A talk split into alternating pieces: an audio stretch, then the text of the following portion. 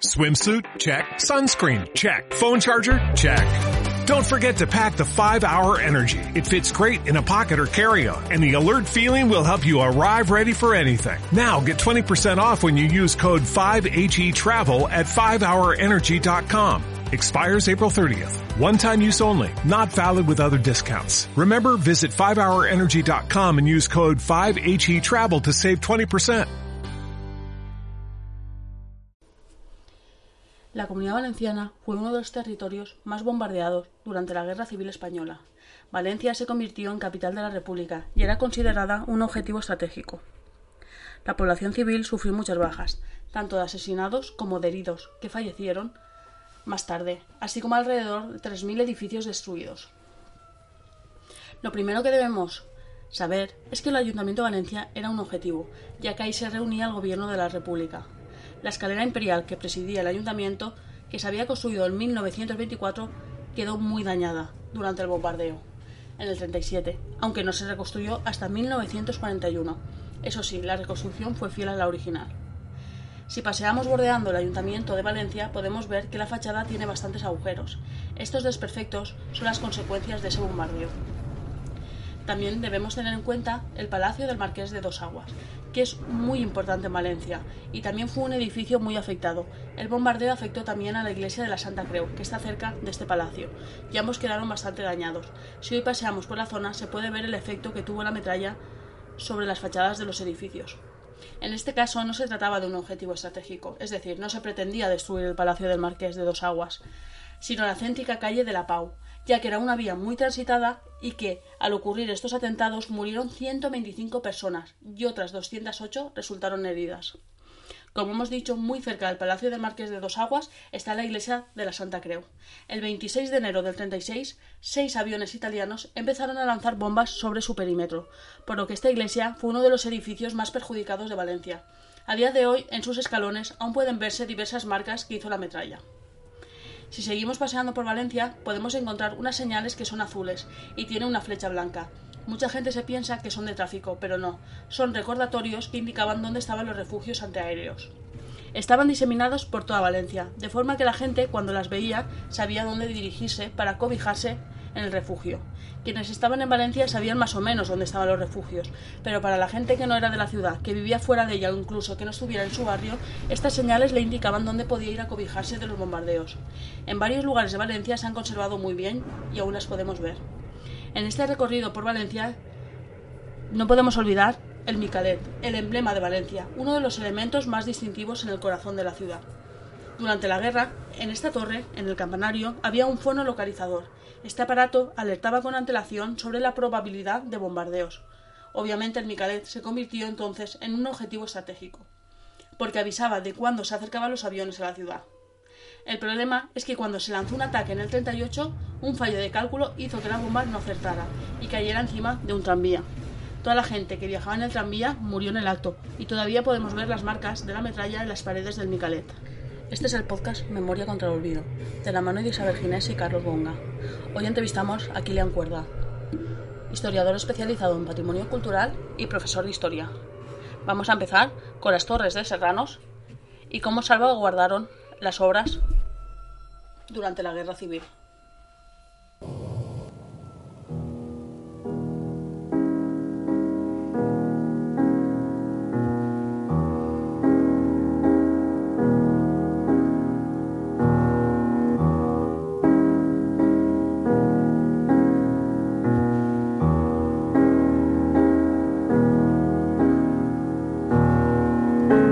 Razones técnicas y de seguridad, la velocidad de crucero se fija en 15 km por hora, de modo que cada envío tarda 24 horas en llegar a Valencia.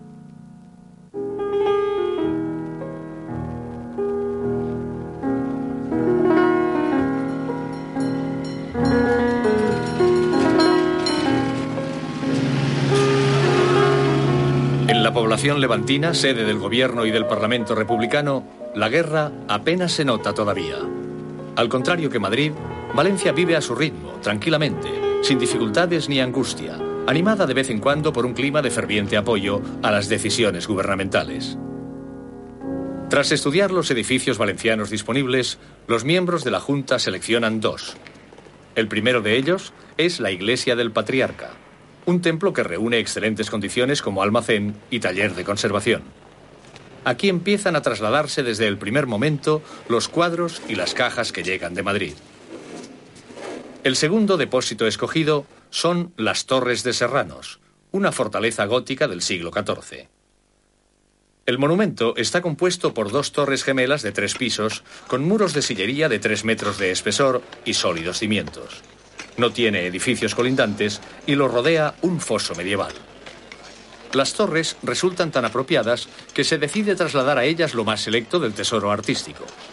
Pero antes es preciso llevar a cabo obras de acondicionamiento y protección que dirige José Lino Bahamonde, arquitecto del Prado asociado a la Junta. La idea es aprovechar los pisos altos como protección ante posibles bombardeos aéreos, reservando los más bajos únicamente para depósito de las cajas. Envolver el tesoro, por así decirlo, en sucesivas capas protectoras que hagan imposible su destrucción. Sobre el suelo de la primera planta, justo encima de los cuadros, construyen una bóveda de hormigón armado de 90 centímetros de espesor. Y para protegerla del posible derrumbe de los pisos superiores, la cubren con una capa de un metro de cáscara de arroz, material elástico muy abundante en Valencia que se revela capaz de absorber grandes impactos. Encima de la cáscara de arroz extienden una capa de metro y medio de tierra. Otra más sobre el suelo del tercer piso. Y por fin cubren la azotea con sacos terreros. Así, las piezas quedan al abrigo de seis protecciones. Los sacos terreros de la azotea, la bóveda del tercer piso, la primera capa de tierra apisonada, la bóveda del segundo piso, la tierra y la cáscara de arroz sobre la bóveda de hormigón y la bóveda del primer piso. De este modo, si las torres recibieran un impacto directo, el tesoro quedaría enterrado, pero intacto. Y para prevenir el impacto indirecto, causado por posibles ondas expansivas exteriores, se protegen las cajas con muretes de cemento que se perforan para disminuir su resistencia a los golpes de aire. La concentración del Tesoro en Valencia obliga a reorganizar el salvamento. Se crea la Junta Central del Tesoro Artístico, que tiene ámbito estatal, y pasan a depender de ella las juntas delegadas provinciales. El único presidente de esta Junta Central, a lo largo de toda su existencia, será Timoteo Pérez Rubio, un pintor extremeño nacido en Oliva de la Frontera. Con 40 años, políticamente liberal, casado con la escritora Rosa Chacel y bien situado en los medios intelectuales de la República, sobre los hombros de Pérez Rubio recaerá hasta el último momento la responsabilidad efectiva del salvamento del tesoro. Su mano derecha fue siempre José María Giner Pantoja, colaborador incansable y persona de una fidelidad a toda prueba. Porque es un patrimonio cultural, histórico y sí, ya está claro, son los Torres de Serrano, es una fortificación gótica del siglo XIV, ha sido desde esa época imagen de la ciudad, de hecho en la Edad Media se, plantea como, como, esa puerta monumental de entrada a la ciudad que recibe visitantes y claro, pues tiene un, recorrido muy largo en lo que es ser un bien patrimonial de, del arte, la arquitectura, la historia medieval, por ejemplo. Pero claro, luego sobre un mismo bien, un mismo lugar, pueden confluir muchas historias, muchos elementos que nos cuentan cosas de cómo hemos llegado hasta aquí como sociedad. Y las Torres de Serrano son uno de esos elementos. Valencia durante la, Segunda República tuvo una vida cultural y política muy activa, pero cuando empezó la Guerra Civil, esto se multiplicó por, por mil porque se convirtió en la capital de España, de, la España libre. El gobierno republicano se trasladó a, la ciudad de Valencia ante la amenaza de los bombardeos y el avance del ejército rebelde de Franco. ¿Y qué pasó? Que muchos lugares, muchos edificios de Valencia tuvieron un, eh, papel muy destacado en ese momento. Fueron sede, por ejemplo, del gobierno de la República, eh, Palacio de Nicarlo, por ejemplo, fueron sede de, partidos, de organizaciones políticas, de entes del gobierno, edificio, por ejemplo, palacios que palacetes que hay en la calle de la Paz, el Ayuntamiento de Valencia de la Lonja fueron sede del Congreso de los Diputados, y las Torres de Serrano, que tienen pues toda esa historia tan rica, en este momento pues tuvieron un papel muy importante dentro de lo que fue la política de la Segunda República de salvar y proteger el patrimonio artístico de, la Guerra Civil. Donde estaban cayendo las bombas cerca del Museo del Prado, se decidió evacuar las obras, menos las más importantes, evacuaron muchísimas, a las torres de Serrano para protegerlas. Estas torres pues, fueron refortificadas por dentro con hormigón para poder aguantar, aguantar bombas, hormigón con acero.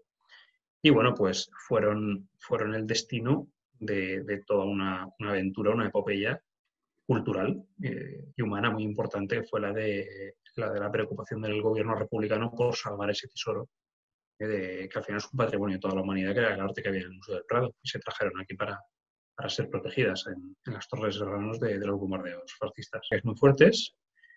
Y entonces, pues el gobierno decidió dar la orden de evacuar estas obras se había constituido ya una junta de incautación y defensa del patrimonio artístico, porque claro, durante además esos primeros meses hubo pues bueno, asaltos a iglesias, destrucción de obras de arte y demás por parte de bueno, pues, grupos incontrolados que pues al recibir las noticias del golpe y de las masacres que estaban realizando los franquistas, eh, desataron su ira ¿no? y su rabia contra, contra la iglesia. ¿no? Y entonces, para proteger y salvaguardar muchas de estas obras eh, artísticas y patrimonio cultural, el gobierno creó esta junta. Nombró al artista José Bernal como director general de Bellas Artes y él fue el encargado de, materializar este transporte, este, este, digamos, traslado de estas obras que se empaquetaron. Fue una, bueno, una gesta épica, vamos, no se había nunca visto una, una situación así era, era inédito, se estaba, se estaba aprendiendo sobre la marcha y se desarrollaron, pues bueno, eh, con la mayor profesionalidad que se pudo, que fue mucha, eh, se desarrollaron toda una serie de pues, sistemas de empaquetado, de transporte, de catalogación y se hizo todo el, todo el transporte en camiones, intentando evitar los bombardeos, intentando evitar el peligro de los aviones y, bueno, pues se consiguió trasladar. Se habían habilitado en Valencia dos espacios, que fueron las Torres de Serranos y el, la iglesia del, del Patriarca. Y, bueno, pues se hicieron unos refuerzos muy, muy elaborados de hormigón y de, acero para, en caso de que cayera una bomba encima del edificio medieval, pues, o de la iglesia en su caso, el Colegio del Patriarca, pudiera aguantar el, impacto, el arma. De hecho, incluso se, se llegó a diseñar el, la cuestión de forma que se considerara cómo podía impactar el aire de la onda expansiva dentro del recinto para evitar que reventara la, la tela de los cuadros.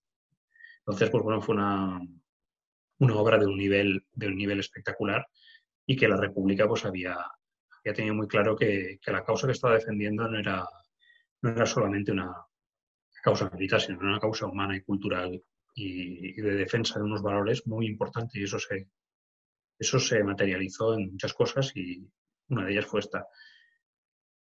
Esas obras, pues bueno, tuvieron luego un recorrido que comentamos. Otro punto muy importante en el patrimonio y sobre todo últimamente se están remodelando todos son los refugios, que en Castellón ya se han remodelado uno, en Valencia ya hay tres. Pero ¿cómo explicarías qué son los refugios, qué tipos había más o menos y una breve explicación de las diferencias? Bien, pues a ver, en este sentido, lugares seguros habilitados para proteger a la población civil de los bombardeos, sobre todo aéreos, pero también navales barcos fascistas pues dispararon también sus, obuses sobre Valencia y bueno, pues eso tuvo unos efectos evidentemente muy, muy duros, muy dolorosos, ¿no? Claro, los refugios tienen, tienen la cuestión de que muchas veces, como están en el subsuelo o son semisubterráneos, no tienen esa imagen tan, tan evidente, tan vistosa que tiene otro patrimonio. Hablando de las Torres de Serranos, podemos compararlo enseguida. Nadie pone en duda que las Torres de Serrano independientemente de la historia de las obras de arte, son patrimonio cultural y son un bien a proteger, un bien histórico a proteger. Nadie pone en duda, por ejemplo, que la Catedral de Valencia pues, es un bien evidentemente de primer nivel y que es algo a proteger y a valorar. Bueno, los refugios de la guerra civil fueron, fueron una iniciativa de la Junta de Defensa Pasiva. La Junta de Defensa Pasiva fue un organismo creado por el gobierno republicano para proteger a la población de las ciudades de los ataques de, la aviación fascista y de, eh, y de los barcos. Entonces, los refugios pues, se han conservado en algunos casos bastante bien, en otros casos no, porque después de la guerra muchos fueron desmantelados por dos motivos. Uno, no eran ya, no servían ya su propósito. Dos, el franquismo no quería en los espacios públicos eh, evidencias de la resistencia republicana eh, y, de, y, de, la guerra y de, bueno, de lo que había pasado. Entonces, estos, los refugios de la guerra civil que conservamos y que eh, algunos se han puesto en, en se han restaurado, se han adquirido por parte de las instituciones y se han habilitado como espacios de la memoria espacios de, exposición, como pueden ser, por ejemplo, el de la calle Serranos o el del Ayuntamiento de Valencia, eh, respondían a, a, una innovación también muy importante, porque antes no había habido esa necesidad. Entonces se está trabajando de cero y esa experiencia luego, por cierto, se trasladará también a Inglaterra para proteger a la población civil de los, de los ataques de la ¿no? En Valencia, por ejemplo, llegaron a haber hasta probablemente unos 300. Pero la ciudad además fue un objetivo claro desde el principio. Estos refugios pues, podían ser de diferentes tipos. Solían ser siempre de hormigón armado, mm, sacos de arena, encima para dar un poco más de protección. Solían, ser estructuras muy, muy macizas, muy potentes tener entradas acodadas, es decir, haciendo una especie de L, un codo para minimizar la, entrada de ondas expansivas o de metralla. Y solían ser mm, edificios abovedados, de forma que aguantaran mucho mejor los, los impactos de posibles proyectiles que les cayeran encima. También había otros con el techo plano, dintelados y, pilares eh, rectangulares. De hecho, los dos que se pueden visitar en Valencia hoy por hoy, el del ayuntamiento responde a esa primera tipología de abovedado y el de la calle Serranos pues tiene ese, techo plano con esos grandes pilares macizos eh, cuadrangulares, ¿no? Todos estos refugios pues sirvieron para dar protección a la población civil, había del distrito, de barrio, había en los edificios gubernamentales, había escolares para proteger específicamente a los niños de los colegios cercanos, había incluso refugios particulares que se hacía, intentaba hacerse la población en huecos que tenían en casas. Estos suelen ser los más difíciles de, los más difíciles de, localizar o de acceder. Y había también, por ejemplo, refugios también en, fábricas para proteger a la, la, producción y los trabajadores, sobre todo en lugares como la fábrica Bombas Gens, en cuenta con un refugio que se ha, se ha, habilitado para la visita recientemente, por iniciativa privada, y porque eran sitios donde, claro, estaba produciendo y sobre todo si estaban produciéndose armas, eran objetivos militares eh, prioritarios. Era un patrimonio que resultaba incómodo ciertas políticas de, olvido de lo, que había pasado aquí. Claro, mm, el patrimonio en ese sentido, como pueden ser trincheras, búnkers y otros elementos defensivos o elementos, digamos, que en este caso, a diferencia de los refugios, estos refugios pues son, están más implicados directamente en los frentes y primeras líneas de batalla, pues claro, mm, fin, era un patrimonio que estaba en el campo que no están en lugares habitualmente muy visibles, que se conocen y, que, claro, no, representan algo reivindicable por quienes han gobernado muchos años, porque además supusieron también las más, importantes derrotas de Franco en la guerra civil, que hay que decirlo también. Valencia tiene, si bien tiene el, tiene el, digamos, doloroso honor de haber sido de las primeras ciudades bombardeadas masivamente, también tiene el, hay que decirlo con orgullo, el honor de, haber parado en seco el avance de Franco, con una de estas líneas de trincheras que ahora comentaré. En ese sentido, cuando hablamos de, estos elementos, podemos contraponer, por ejemplo, se habla de los refugios, estamos hablando de estructuras civiles, muchas veces involucran a la sociedad civil en su, su puesta en marcha para defender las ciudades trincheras, búnkers, mm, pozos de tirador, toda una serie de tipologías diferentes de arquitectura militar, eran otros elementos que no estaban en la ciudad, sino que estaban en, los frentes donde se estaba combatiendo directamente con, un ejército sublevado. En este sentido, estamos hablando de elementos como, por ejemplo, las trincheras que son zanjas, pueden ser más sencillas o pueden estar reforzadas con piedra, pueden estar reforzadas con sacos, sacos terreros, con madera, que eran pues, bueno, líneas para poderse proteger de las balas enemigas muchas veces con alambradas delante para poder evitar asaltos. Y luego tenemos toda una serie de diferentes tipos de fortificaciones más potentes o menos potentes, desde un pozo de tirador donde se escondía un, soldado con un fusil y desde ahí protegido en el hueco disparaba, hasta búnkers y bloqueos que eran pues, estructuras de hormigón o de sacos de tierra mucho más elaboradas, mucho más resistentes, que podían aguantar impactos de, proyectiles, de, tanto de balas como de obuses de artillería y bombas de, la aviación, y que solían albergar dentro tanto puestos de mando como ametralladoras, mm, muchos soldados y demás. Que también, por ejemplo, nidos de ametralladora más sencillos, que eran pues, a veces hoyos excavados en la, en la roca o en tierra con, su agujero para sacar la, la boca de la ametralladora y disparar. Y aquí en, el país valenciano tenemos algunos ejemplos muy, muy potentes, como el que, hemos, que he comentado antes de la, eh, la línea que derrotó a Franco. Esta fue la línea, la línea XYZ, que se desarrollaba desde el mar, más o menos a la altura de la Llosa, hasta Santa Cruz de Moya en el interior, pasando por Viver, por la Sierra de Espadán, por la Serranía, por, por y ya. Entonces, esta línea fue una línea construida en 1938, planteada como una defensa en profundidad, con complejas y elaboradas líneas de trincheras, centros de resistencia, búnkers, pozos de tirador, una gran cantidad de, elementos defensivos muy bien, muy bien pensados y planteados para parar el avance de Franco hacia Valencia una vez que se habían desmoronado los frentes de Aragón. El ejército franquista se lanzó sobre la línea XYZ y después de durísimos combates pues fue, fue rechazado. En una cosa pues, que luego nunca, nunca interesó recordar porque fue evidentemente una victoria republicana. Pobres olvidados, qué triste ser fusilado, ir a la fosa común y con la camisa roja de la sangre generosa preguntar al compañero, che, ¿tú de dónde eres? Yo de China. ¿Y dónde vais?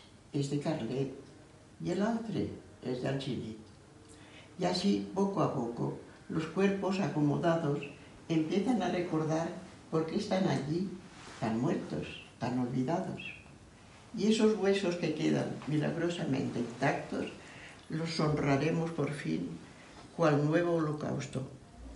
Estos hombres olvidados quizás pensaron al recibir los disparos que al fin morirían para que España algún día fuese diferente y republicana.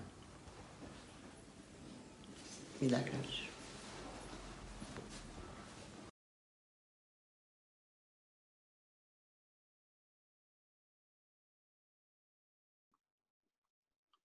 Y ahora vamos a pasar a las fosas comunes, que creo que todo el mundo más o menos sabe lo que es una fosa común, aunque si lo podrías explicar por encima mejor. Y luego, una cuestión que poca gente sabe, ¿son patrimonio cultural? Y si no lo son, ¿Por qué deberían serlo? Sí, también, también son patrimonio cultural y ahora comentaremos por qué. Una fosa común al final es una tumba masiva, un lugar de enterramiento masivo, muchas veces clandestino. Los cementerios tienen, no clandestinos, evidentemente, donde se entierra personas sin recursos, donde se vacían osarios, eh, restos que ya no, no se reclaman. Pero en este caso estamos hablando de lugares de enterramiento masivo, muchas veces en el campo, de personas que han sido asesinadas, en este caso durante la guerra civil y durante la dictadura. Estamos hablando de lugares donde se ha enterrado a esa, esa población detenida, mm, procesada de forma injusta y asesinada, ejecutada por el, por el régimen dictatorial. En este caso tenemos, en, en, el país valenciano, tenemos algunos ejemplos muy brutales, ¿no? como el de Paterna, donde hay miles de personas, más de 2.000 personas fueron asesinadas en Paterna. De hecho, por eso se conoce como el paredón de España. Se traía también a personas de otros lugares para ser asesinadas ahí. Málaga, por ejemplo, mmm, sufre una represión brutal.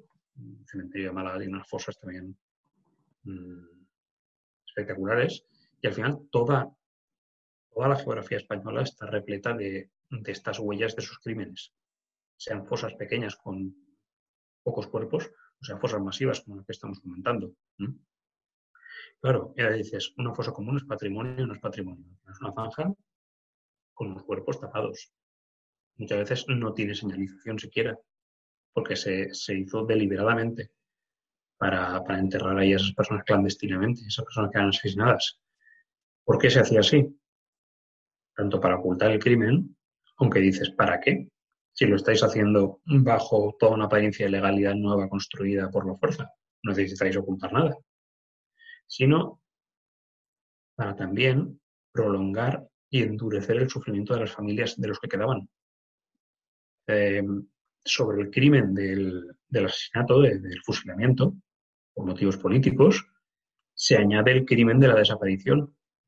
La desaparición de esas personas, la no devolución de esos restos a, los familiares, se hacía con, de forma deliberada para prolongar el sufrimiento y, esos lutos no, no desarrollados correctamente en condiciones de, los que quedaban. Los que quedaban siempre sabían que sus padres, sus abuelos, sus parejas, sus amigos habían desaparecido. Y ya está. Sabían que los habían matado, probablemente, pero el no recuperar los cuerpos es algo que impide hacer pasar un duelo, impide, rehacer una vida después de un trauma de este tipo. Y eso pues fue una, una política de, gravísimo, eh, de gravísimo, digamos, ensañamiento con los vencidos. De hecho, es algo que también practicaron las dictaduras de, América Latina, Argentina, en Chile. ¿Y, ¿Y qué pasa? Que esas fosas son patrimonio porque aparte de que si vamos a los fundamentos legales, todo lo que necesite técnicas de arqueología para ser excavada, digamos, investigado, extraído, es patrimonio cultural, en este caso arqueológico. Pero, eh, claro, no estamos hablando de un enterramiento de Cristo. Estamos hablando de personas con nombres y apellidos de nuestra sociedad actual, nuestra sociedad contemporánea, que todavía tienen familiares que lo están buscando. Entonces están juntando dos, dos hechos ahí, se está juntando el hecho del valor histórico de eso que ha pasado, tanto el lugar como, como los elementos que hay dentro son patrimonio por eso mismo. Es más, si se hiciera la excavación de una fosa, se recuperan todos los restos y aquello se queda pelado, sigue siendo el lugar donde se ha desarrollado esa historia lo, más, digamos, lo más razonable en este sentido es de una política seria de gestión del patrimonio cultural. Sería que una vez se hubiera hecho eso, se señalizara el lugar para conservar la memoria de esos hechos ahí, aunque esos restos físicos ya no estén ahí. Y por otro lado, se junta que, claro, como hemos dicho, la desaparición forzada de las personas sigue siendo un crimen de lesa humanidad. Y eso sigue afectando hoy en día a las personas que no saben dónde está su abuelo, por ejemplo. Entonces, ahí, ahí se están confluyendo unos valores históricos y unas injusticias a nivel humano que, deben solventarse, deben corregirse todavía. Entonces, por eso son, esos lugares tan sensibles y los lugares tan importantes de, conocer y de, y de, y de recuperar. Se, se, han hecho estos últimos años, se han estado haciendo desde que se aprobó la ley de memoria histórica el gobierno, parte del gobierno central, hace unas cuantas legislaturas, se han estado desarrollando catálogos, estudios.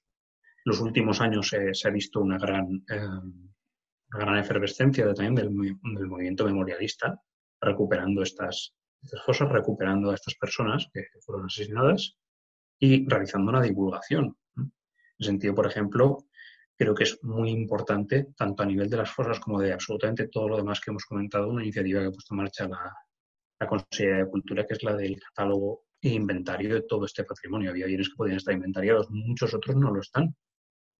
Entonces, lo primero que tenemos que hacer para poder valorar, difundir, dar a conocer un patrimonio y todas las historias que tiene detrás y protegerlo es saber lo que tenemos.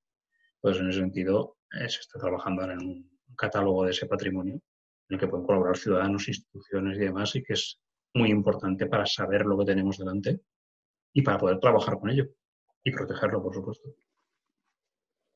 Pues yo creo que ha quedado más o menos todo claro. Y, te haría una última pregunta que si alguien viniese a Valencia con poco tiempo y tuviese que visitar, porque el patrimonio cultural de Valencia es muy, muy, muy extenso, pero te dije, pediría consejo para ir a visitar cinco, cinco lugares que tú consideras importantes como patrimonio cultural de Valencia, ¿cuáles le dirías? Pues, a ver, si tuviéramos que, que elegir siempre es una, elección un poco, un poco discriminatoria respecto a cosas que sabes que, son impresionantes. Pero lo mejor es hacer una ruta. Hacer una ruta en la que pueda ver muchas cosas mientras va de un, punto A al punto E. Empezar en las Torres de Serranos me parece genial, magistral. puedes contarle todo el gran y riquísimo patrimonio que tiene Valencia de la época medieval, moderna, tanto con los puentes de piedra que hay delante como con las propias torres Y tanto ahí como a escasos metros tienes patrimonio de la guerra civil, el mismo de las Torres de Serranos, que no está señalizado. No te hace falta ese guía turístico para contarlo porque tienes un cartelito estupendísimo. Y a escasos metros está el, refugio de la calle Serranos. Entonces, ahí enseguida ya tienes un par de elementos donde puedes hablar de la riqueza de una historia que va desde la, bueno, desde época romana hasta los hechos más recientes. Eso me parecen dos elementos importantes. Yo desde ahí me llevaría a esa persona a ver la catedral, de forma que pudiéramos ver de paso el Palau de la Generalitat. Podríamos explicar también que había otro refugio enfrente en el jardincito ese que hay en, en la Plaza de la Virgen. Y de ahí me iría a ver la, la estación de la estación del norte, para dar también un ejemplo del patrimonio modernista tan rico que tiene Valencia, y terminaría la ruta en el, en el ayuntamiento, de forma que pudieras contar toda esa serie de, de, elementos también de la guerra civil y la república, como puede ser eh, el caso de, cuando se traslada la, el gobierno republicano a Valencia y Valencia se convierte en capital, como otros elementos que hay dentro, dentro del ayuntamiento, como, como por ejemplo lo que se expone dentro, el, el plano del padre Tosca me parece espectacular, y otros elementos pues, folclóricos como la espada del rey Jaume y demás. Y por cierto, que se me, se me olvidaba, la hoja, por. Ahí puedes hablar también del arte gótico, puedes hablar del modernismo, tienes enfrente el mercado central y puedes hablar también de, bueno, pues cuando se tuvo que salir del ayuntamiento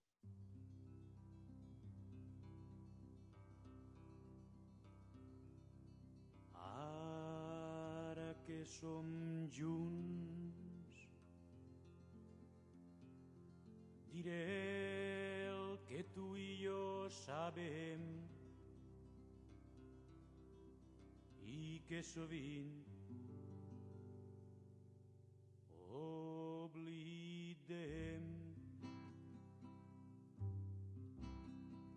Hem vist la por ser llei per a tots. Hem vist la sang que sols passant ser llei del món. No, i jo dic no, diguem no, nosaltres no som d'eixe món. Hem vist la fam ser pa dels treballadors. Hem vist tancats a la presó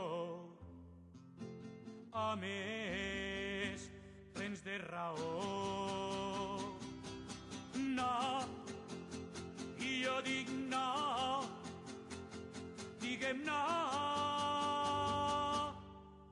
Nosaltres no som d'eixe món. No, diguem no. Nosaltres no som d'eixe món.